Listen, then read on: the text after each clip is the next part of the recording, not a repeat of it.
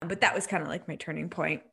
Leaving a job and having no money, like I drained my retirement savings uh-huh. and uh, started this business. I had no money. For me, like the motivation has always been to work remotely. You know how people kind of have all these different motivators. Some people it's money, some people it's time, some people it's just to have time with their kids. For me, it's always been to work from my laptop. I want to be able to work wherever I'm traveling or I'm at anywhere. That's all I really was laser focused on was get me out of this nine to five. I didn't even care if I made a thousand dollars a month or ten thousand dollars a month. I just wanted to be working from home and from my laptop. Hey, welcome to the business of being. My name is Paul Cosmas, and I believe that everyone is on a path in life. Growing up, I always loved stories that involved showing someone's origins. You know, movies like Kill Bill, Batman Begins, Star Wars, and The 36th Chamber of Shaolin. These stories captivated my interest, seeing the growth of the character through their struggles, challenges, and victories along the way. I speak with entrepreneurs, CEOs, and business owners about their life and business to learn what it takes to be successful and to discover their unique hero's journey. The conversations will enlighten you on the right mindsets for overcoming any obstacle you might face to help guide you on your unique path in business.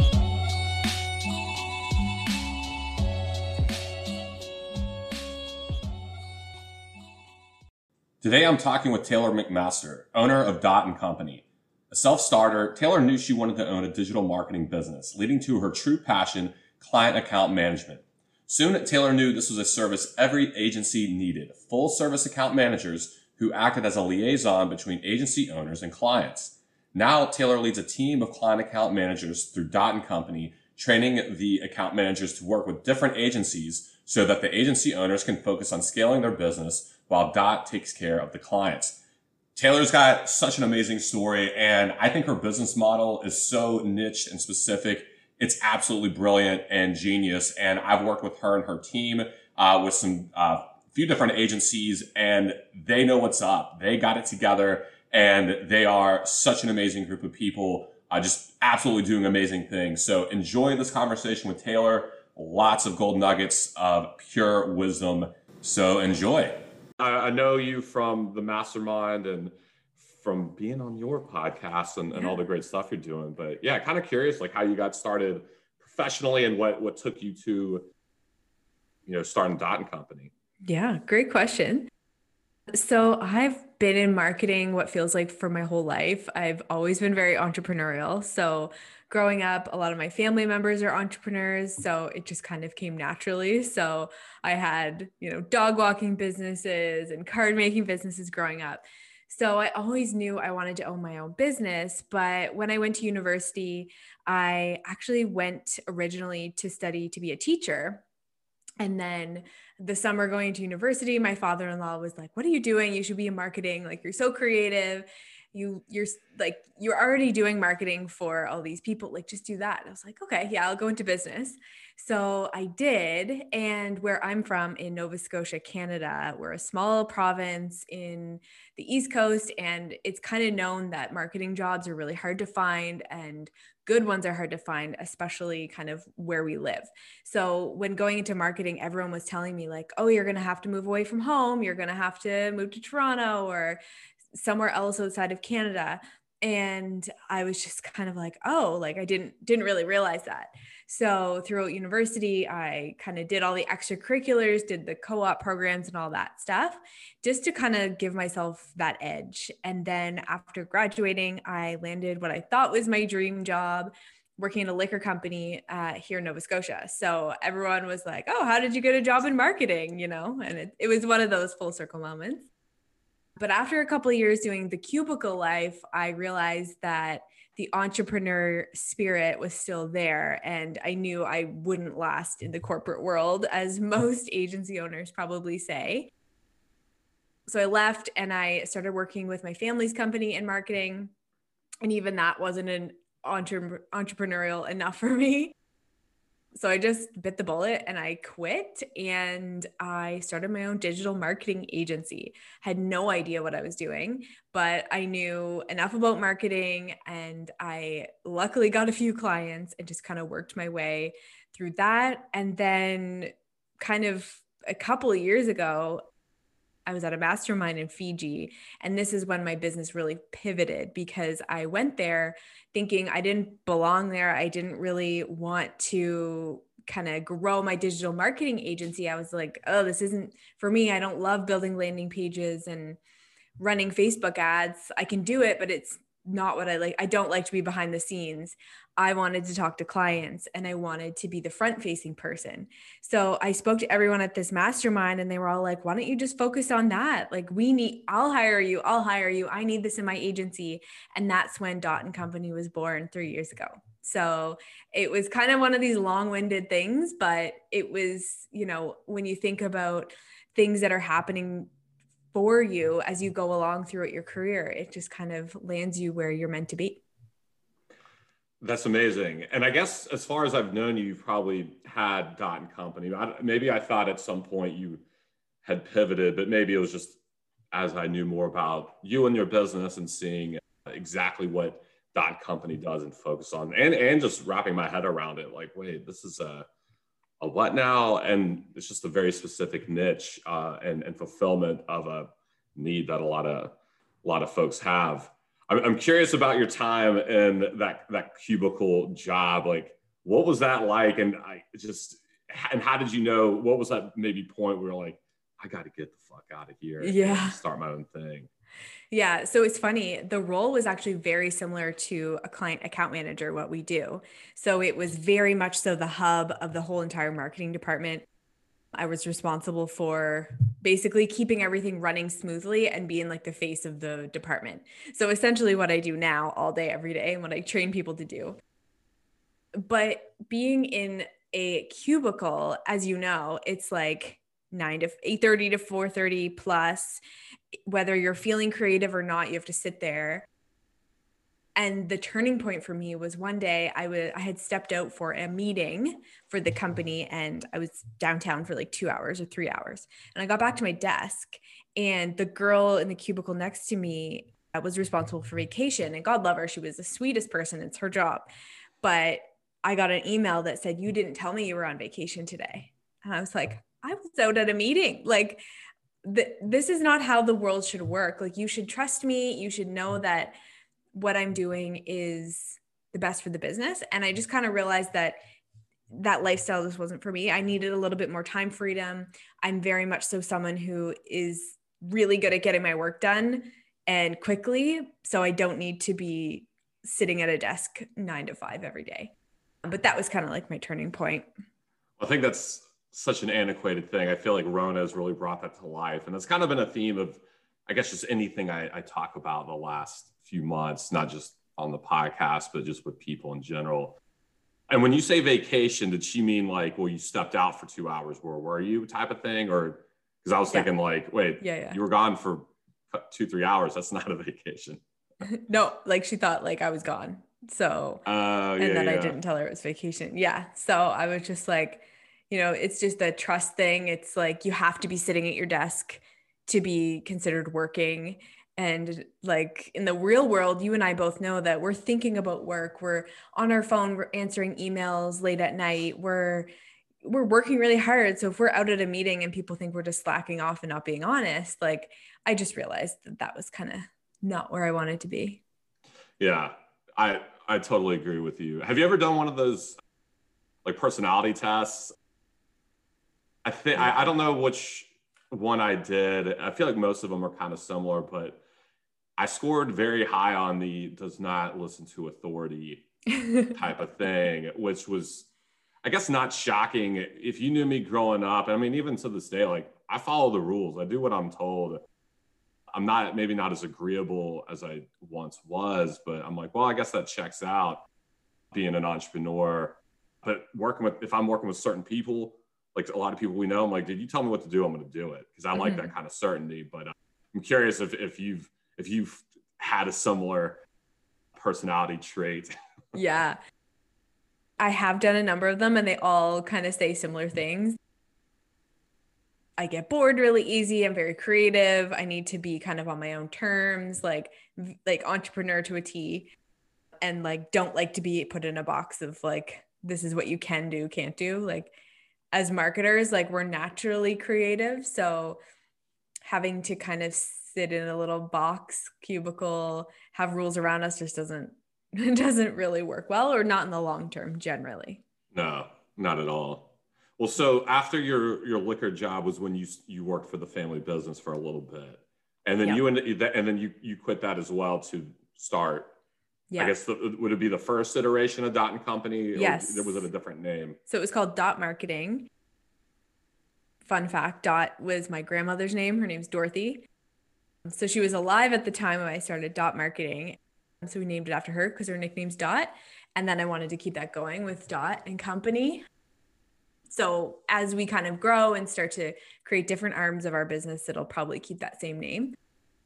But yeah, so I left the family business, started doing digital marketing. I just kind of started falling into the whole like how to build landing pages, click funnels, like the whole thing, and social media marketing.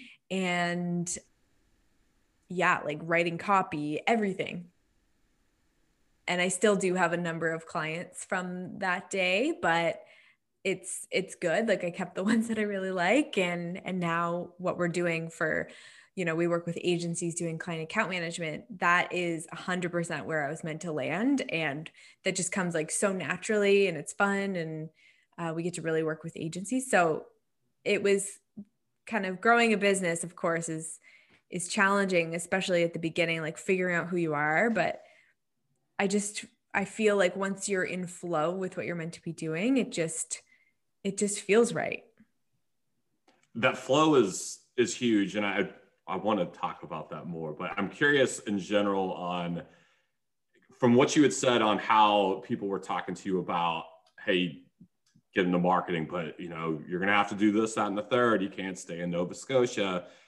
From that to the family business was there a point after or from the liquor business to the family business into your own thing was there ever a point when there's like a lot of i guess not say haters because a lot of people mean very well especially those close to us but did you get a lot of kind of like concerned questions and comments from people that are like taylor like you know what are you doing you know what, you you had a great job then you worked at your your family business and now you're wanting to do something else like come on now was there anything like that to be honest, most people were very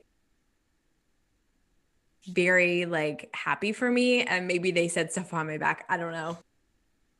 I did have one person who was very like, that's risky to start your own business and da da da. And I just ignored. And that person is still in the same spot that they were five years ago but yeah, like I think people weren't surprised that I was doing it just because I do come from a lot of entrepreneurs and it's not scary and I I'm kind of a risk taker, so I think people weren't surprised, but maybe I was just so into it that I didn't even hear any of the negative things that people may have said because I was just laser focused. This is what I'm doing. Like, I don't really care what you think. So to be honest, I don't know if people, yeah. yeah. No, that's good. I mean, that's that's super tough to deal with, and the other side of that is, you know, what is what was kind of your own inner dialogue and you know doubting yourself, or maybe you were just like, nope, I'm super confident. And I've talked to some folks that are like that, and it's and it's cool to see. That's part of why I love just chatting with people and hearing how they come, but uh, or how they come up in, in the world of, of starting their business. But was it yeah. mentally like was it a mental like grappling and wrestling with kind of doubt and fear and all that oh, going yeah. from the family into the new into your new business. Yeah. Like leaving a job and having no money. Like I drained my retirement savings and uh-huh. started this business. I had no money. Luckily my partner still had his full-time job so that was like the safety net. And we also had started renting out kind of a basement apartment in our house on Airbnb. So we had a little bit of money. And I was just like willing to do whatever it took. And for me, like the motivation has always been to work remotely. You know how people kind of have all these different motivators. Some people it's money, some people it's time, some people it's just to have time with their kids. For me, it's always been to work from my laptop. And 99% of the time I'm sitting at my house and it, you know, that's what it is. But I want to be able to work wherever I'm traveling or I'm at anywhere. And so that's all I really was laser focused on was get me out of this nine to five and I want to just work from home. And I didn't even care if I made a thousand dollars a month or ten thousand dollars a month. I just wanted to be working from home and from my laptop. And so once I kind of got to that point, I was like, okay, everything else is is gravy. Because I think that was kind of my motivating factor. And obviously things change now once you kind of have those things checked off. But yeah, that was that was the biggest thing for me was just to get to that point. And, and I think I, I feel like I love that because I've yet to talk to somebody who's like, yeah, I started this business because I wanted to make 10 grand a month or 20 grand a month and I wanted to be filthy rich. Like, I don't think anyone ever gets into it for that. Of course, the, the freedom of, of income and kind of having it uncapped and being able to explore it is, is, is amazing. But almost like the common theme with a lot of entrepreneurs is it's like they want to prove something to themselves. They want to accomplish something to support a lifestyle. And at least those are the ones that seem to be the most happy and find fulfillment in what they do versus folks that are like, man, like every day is a struggle and my business is like a, a jail because they're trying to, I don't know, maybe, maybe do something that isn't fully aligned and maybe they're not in that flow. I mean, to go back to some, that point you made why are you in business if it's not to support a lifestyle that you want to have. And especially if you're doing it just because you think it's cool mm-hmm. to be mm-hmm. your own boss. Like dude, being your own boss like kind of sucks yeah. you know? Yeah. Yeah there's a lot of baggage that comes with it. But i think you're right. Like what you said is the lifestyle thing. And i think a lot of people don't think about that as much as they should because the lifestyle means this is something that you're doing every single day and it has to fit with how you want to live your days because I know everyone says money doesn't make you happy. Money does make you happy if it fits your lifestyle. But you really have to think about what that lifestyle looks like because what yours, your ideal day is going to be different than mine. And, you know, I live in the North Pole and I don't want to be here in the winter. And so my lifestyle choice is to work remotely and make enough money that I can travel and get out of the snow. And obviously, coronavirus changed that. But you know, like that was a huge motivator for me. I don't like the winter. So my job now can fulfill that. But for some people, it's not that. Maybe it's financial. Maybe it's they're $100,000 in debt and they need to pay that off and they want to live this lush lifestyle.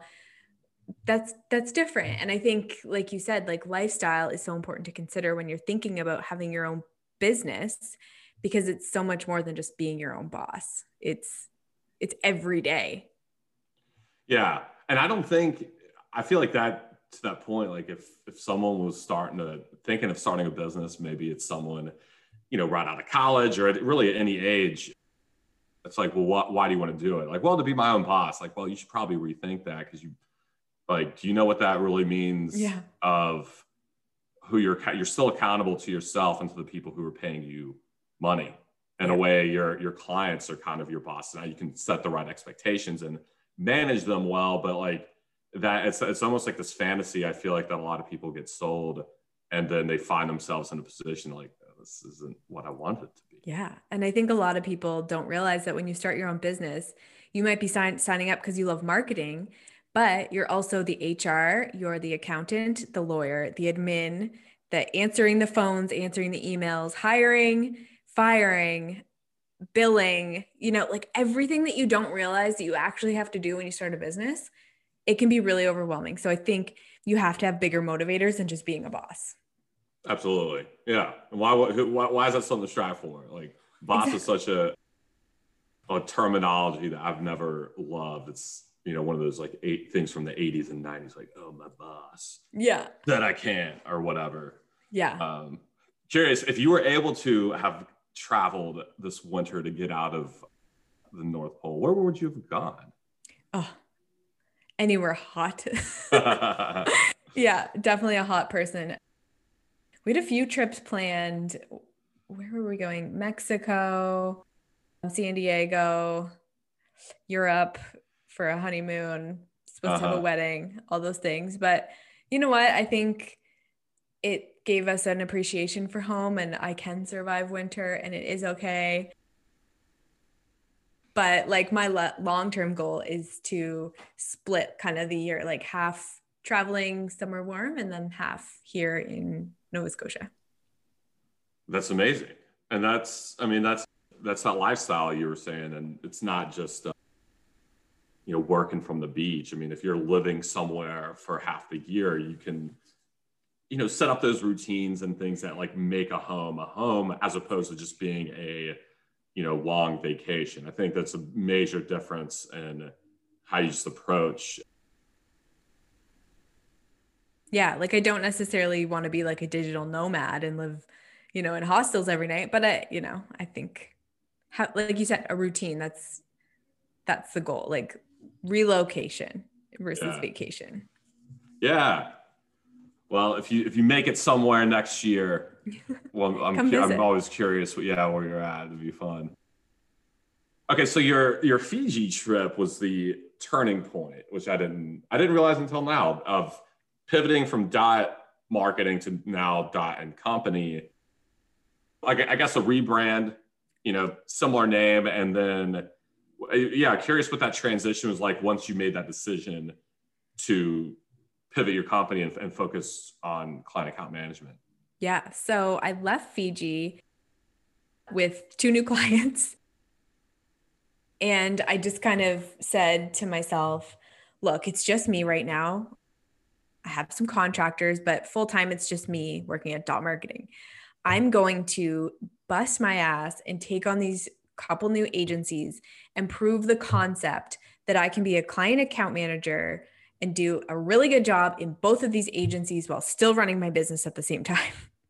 So I came home and spent four months doing this and building systems and processes and just kind of figuring out what what the real pain points were within these agencies.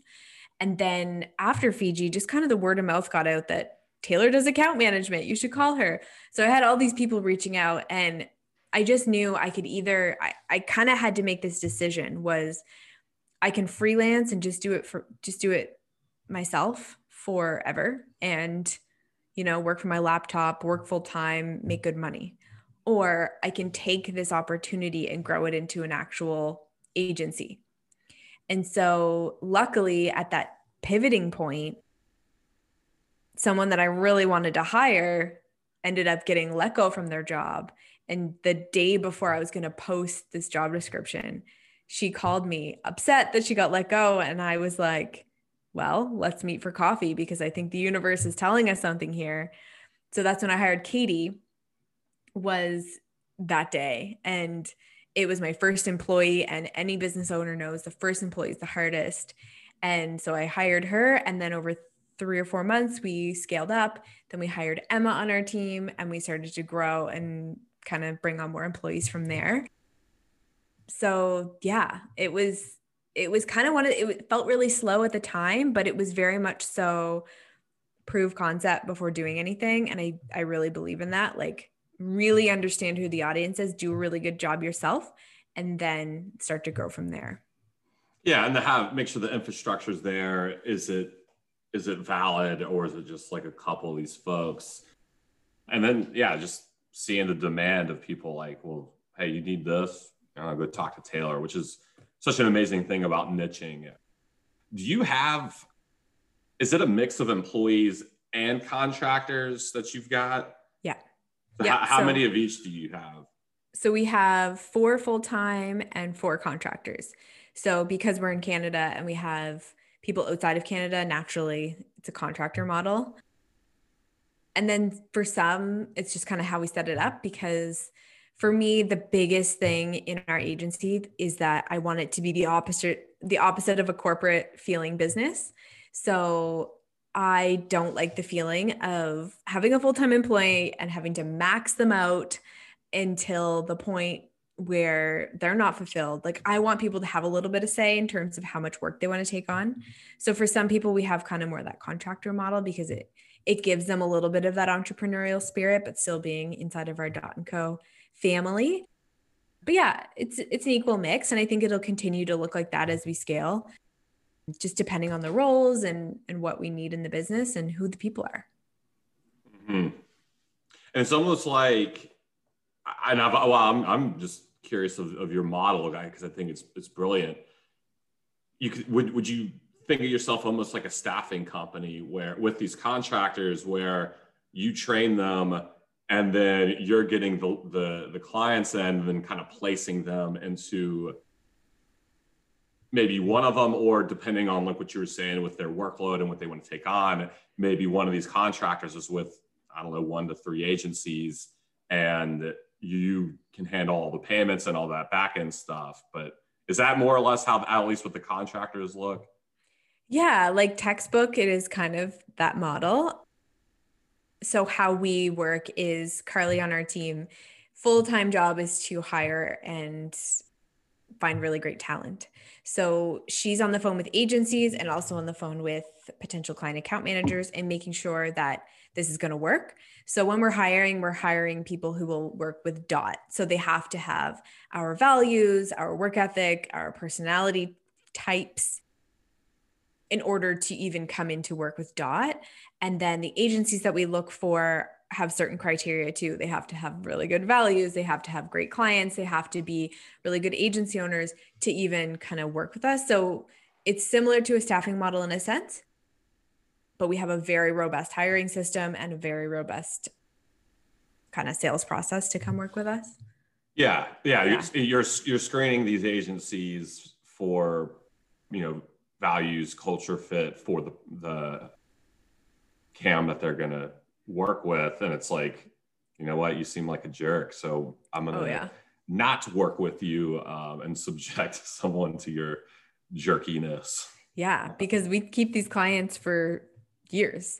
So if we're kind of matching a cam with an agency owner that we don't think is very nice it won't last long which isn't the goal. No. How often has that has that come up I'm just curious, like what an experience where you've talked to someone and been like, dude, I don't know, this is not a fit. it happens. Generally, they slip through the cracks. Sometimes they actually do end up working with us, and then we just kind of, you know, after a few months, it just it's the, if the values aren't there, it won't last like in any business. But we have really, really good kind of referral networks who are referring people to us who are just really awesome and just like us. So I would say the majority of people are really nice and really awesome. The only people who are not are kind of those random cold leads who are just kind of we don't know them. Mm-hmm. Yeah. What what uh, what are some of your values at Dot? Yeah, so from an employee standpoint, you, we call it dot vibes and it's it's one of these like intangibles that's really hard to even like nail down. But it's you have to be very personable like you have to have that like trust when you know when you speak to someone and you just automatically trust them and you just are like i like i would give you my firstborn child. That is kind of that's kind of like the vibes. So they have to be really hardworking. They have to have really great like person to person skills. And they just have to come from a background of like really enjoying working with people because that's literally our our job is to manage clients and, and keep relationships. And then from the agency standpoint they have to have the values of you know they have to have be able to give the reins to someone else. Like they have to trust us to work with their clients and they have to just be very open in terms of their communication and things like that and how do you hire for that? I'm so i'm so fascinated by that because i feel like you've if there's a code to it you've cracked that code from the the cams that i've met on your team.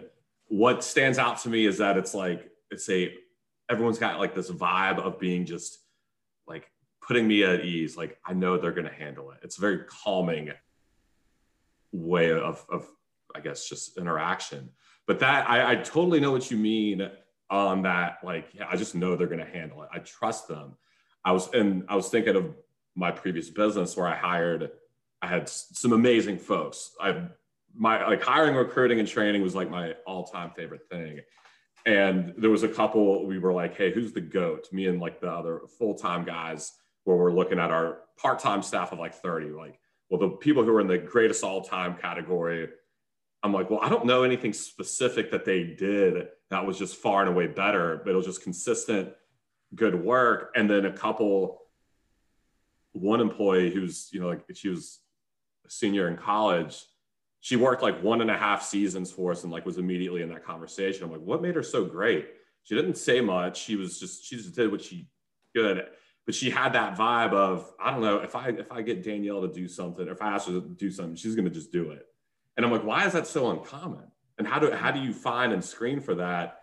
Because because people are gonna tell you, yeah, I'm a t- I'm a, I'm a detail oriented person.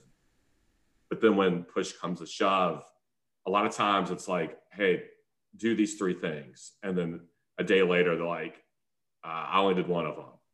Why, mm-hmm. why not? Why did, you know, all that kind of stuff that when it works, it feels so easy and natural, but it's not as common as we think. So I guess, well, you've got that uh, someone on your team who's doing that full time, but is that something y'all have strategized on really broken down like those concepts or those personality traits that you want to look for and screen for?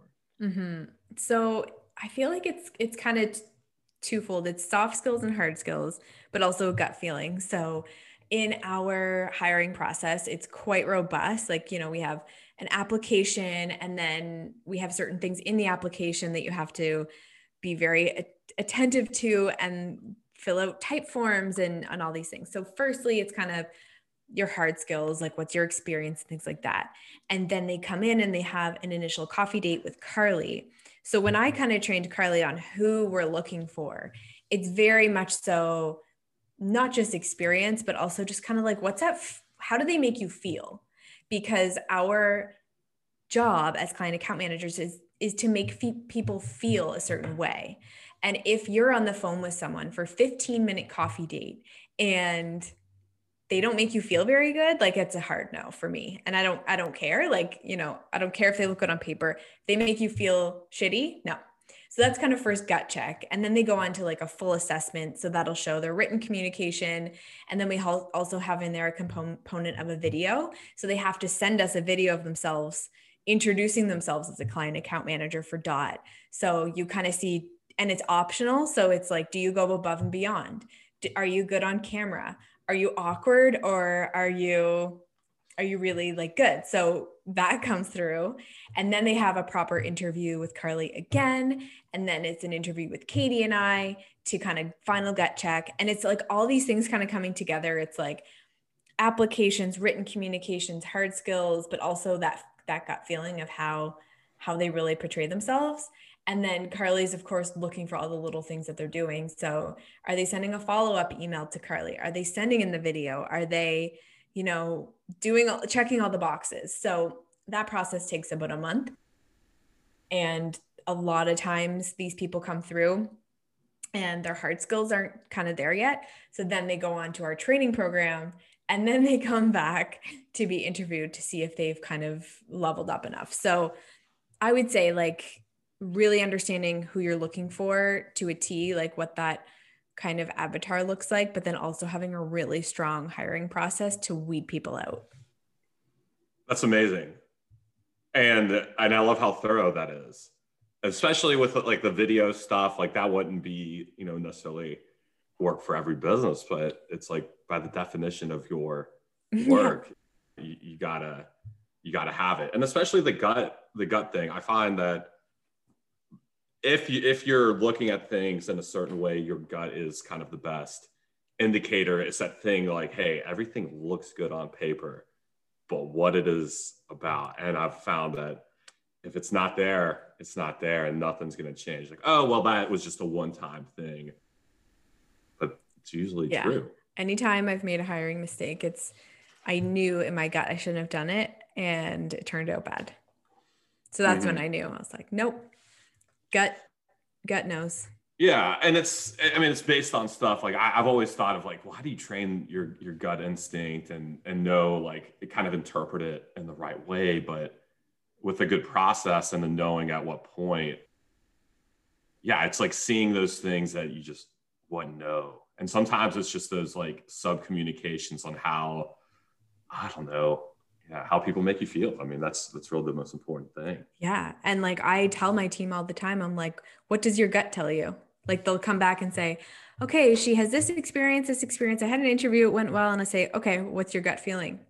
And they'll be like, oh, no. I'm like, okay, it's a no. For those folks that don't have the hard skills and, and they go through your cam school, do you, do you will you give them free access to that because you're like, damn, this person's really good? Or is it like, hey, here's cam school, it's X dollars. And that almost being a way to filter out like how committed are they? Are they because I would bet if they do that and then they finish it, you're like, yeah, this person was willing to invest the, the time and money to completing it. So what does that tend to look like uh, for yeah. these folks? So the majority of people, if they don't have the experience that we're looking for, we send them to cam school to pay for it themselves. And then of course, if they have invested and they go through cam school and our interview process, then we most likely hire them but if someone has all the experience we're looking for and we really want to hire them, we still make everyone go through cam school. So that person would not be like, they wouldn't have to pay. But we make sure everyone has a baseline cam school training just because we want to make sure everyone's kind of coming in at the same training from our side. Yeah. And, and just have your process. It's, it's so unique. I can't even like, I, I've never, I don't think I've ever heard of something like this and it's almost like your secret sauce isn't just the, like the skills because we haven't even talked about how your folks work with these agencies it's been like how thorough and and you know process oriented your your hiring is. It's like well if you get if you get your people to start i guess everything else will naturally more easily fall into into order. Yeah. If you have good people good things happen. I mean obviously people are going to fall through like the cracks and and you're going to get kind of the odd person, but you just have to move on from that and that's okay. But that just makes your hiring process in the future just that much better because you learn and then you have examples of okay, this didn't work the last time when we did this or we should we should definitely screen for XYZ. But yes, hiring is is a huge component when you're in a service-based business like ours. And then our reputation is based on the people that we hire. Absolutely. Well, you've done, I know you've got great folks. So it definitely works.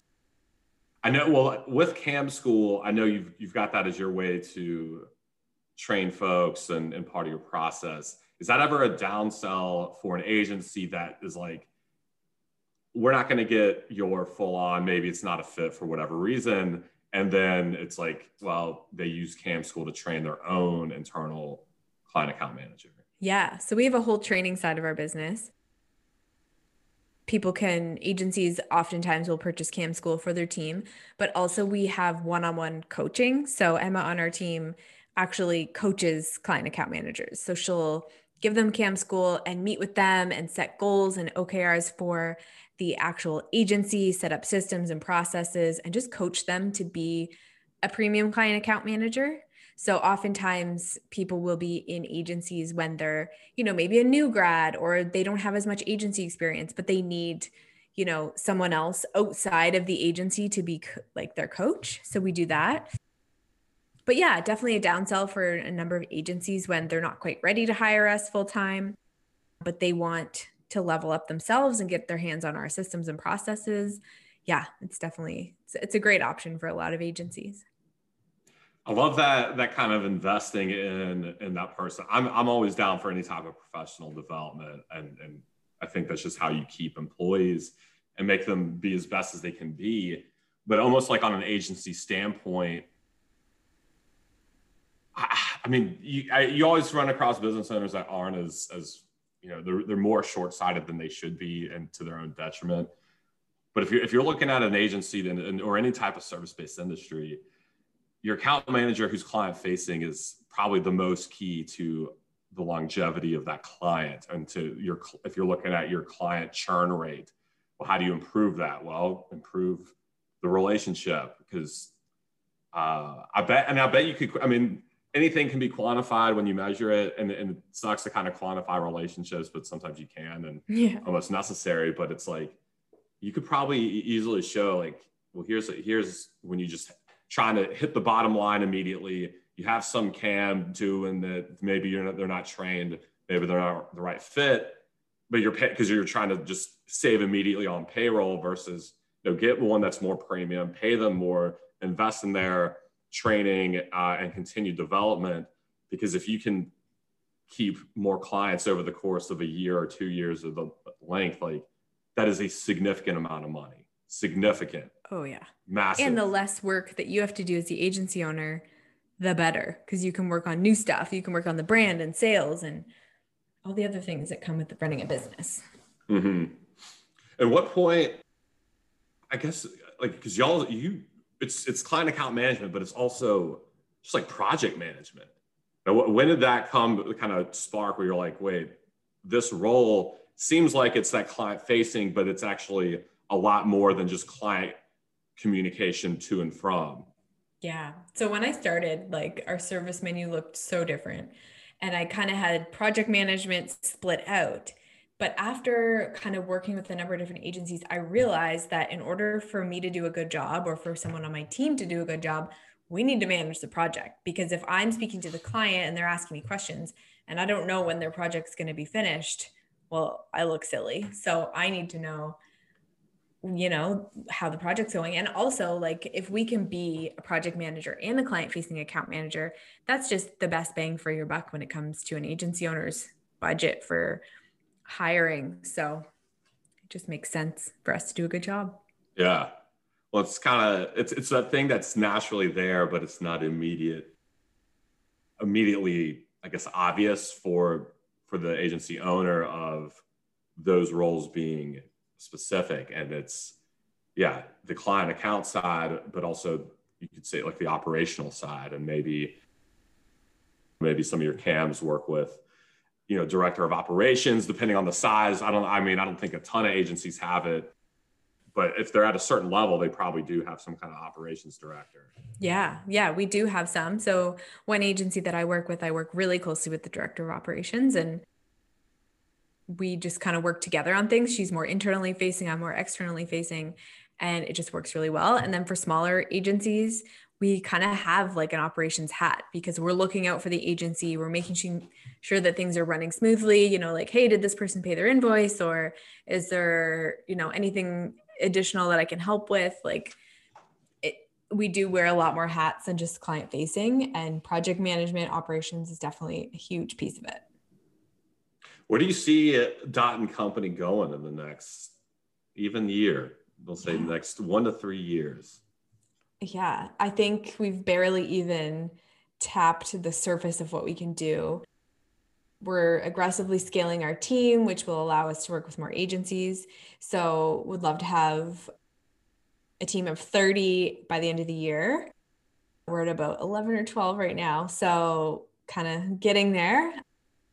And then our training and product side is really exciting and fun. So that is going to be a huge component and helps a lot of different agencies who are not necessarily in the point where they need to hire us, but they need help training and optimizing their system. So scaling up that side is definitely the goal. But yeah, like I find myself getting more and more removed. So it's it's so cool to see kind of the team just taking the vision and, and growing it and hiring people and, and getting new agencies on board who are really good fits. So yeah, just definitely like tightening up our internal team once we can go on trips, doing more kind of retreats for client account managers. But yeah, definitely going big. Love that. And it's staying in the marketing agency niche or anything of expanding into other types of industries that would you know have a need for a similar type of person? Right now staying in the marketing space but eventually down the road you never know.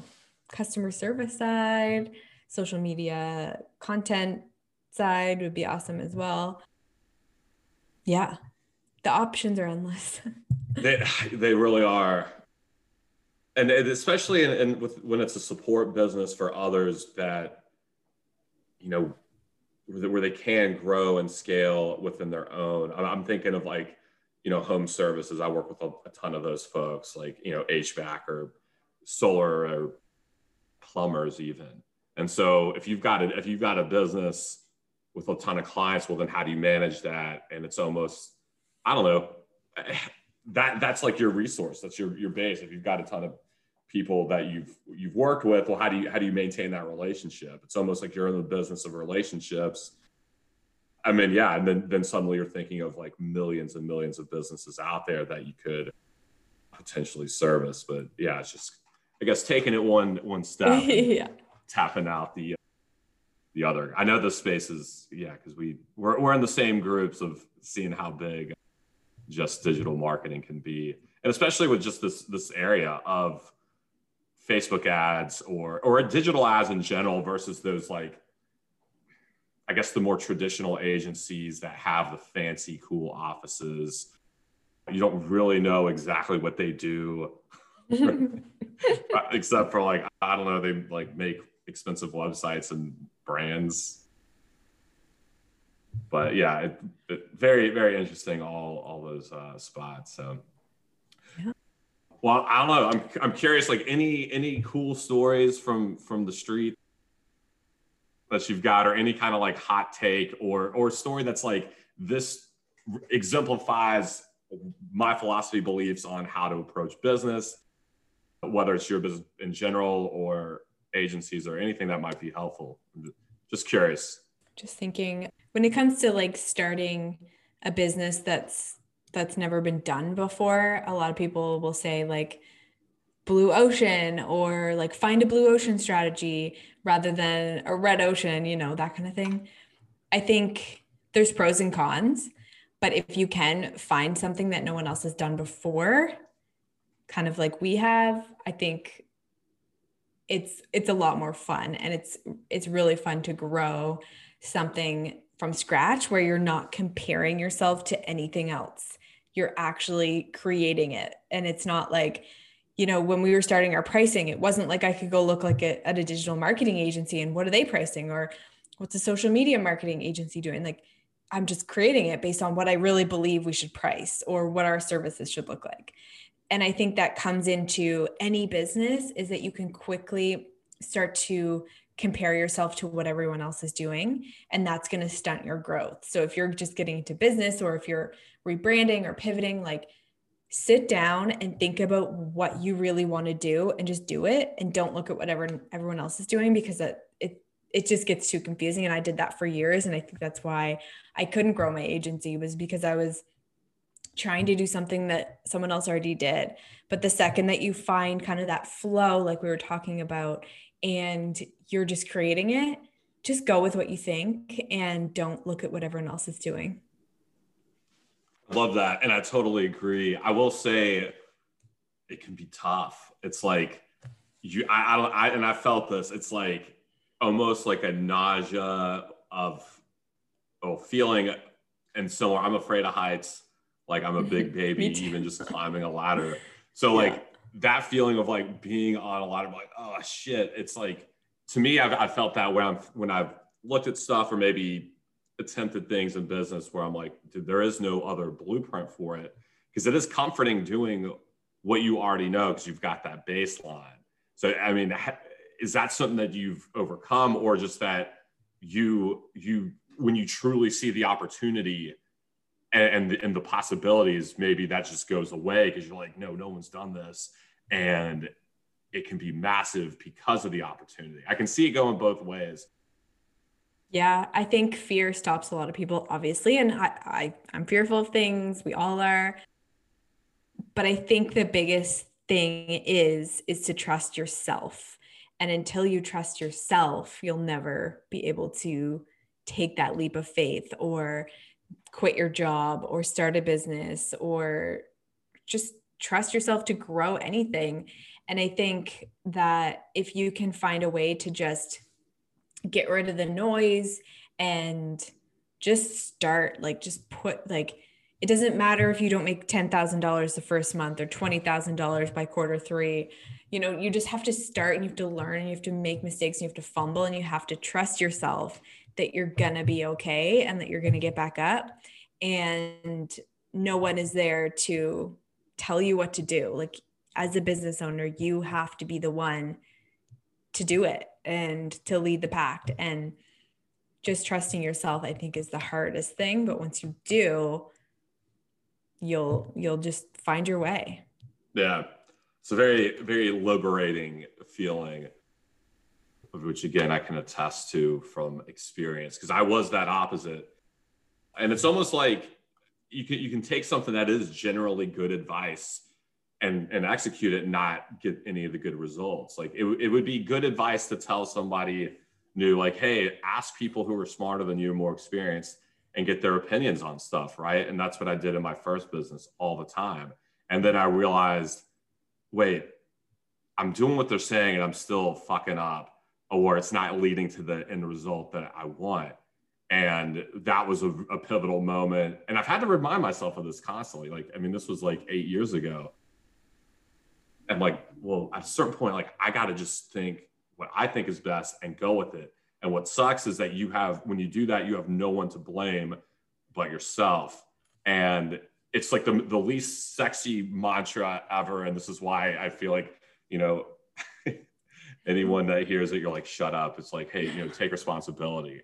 There's actually a lot of freeing power in that. It sucks to hear especially if you're like you know from I, it, it, sounds like a thing your parents tell you which it is.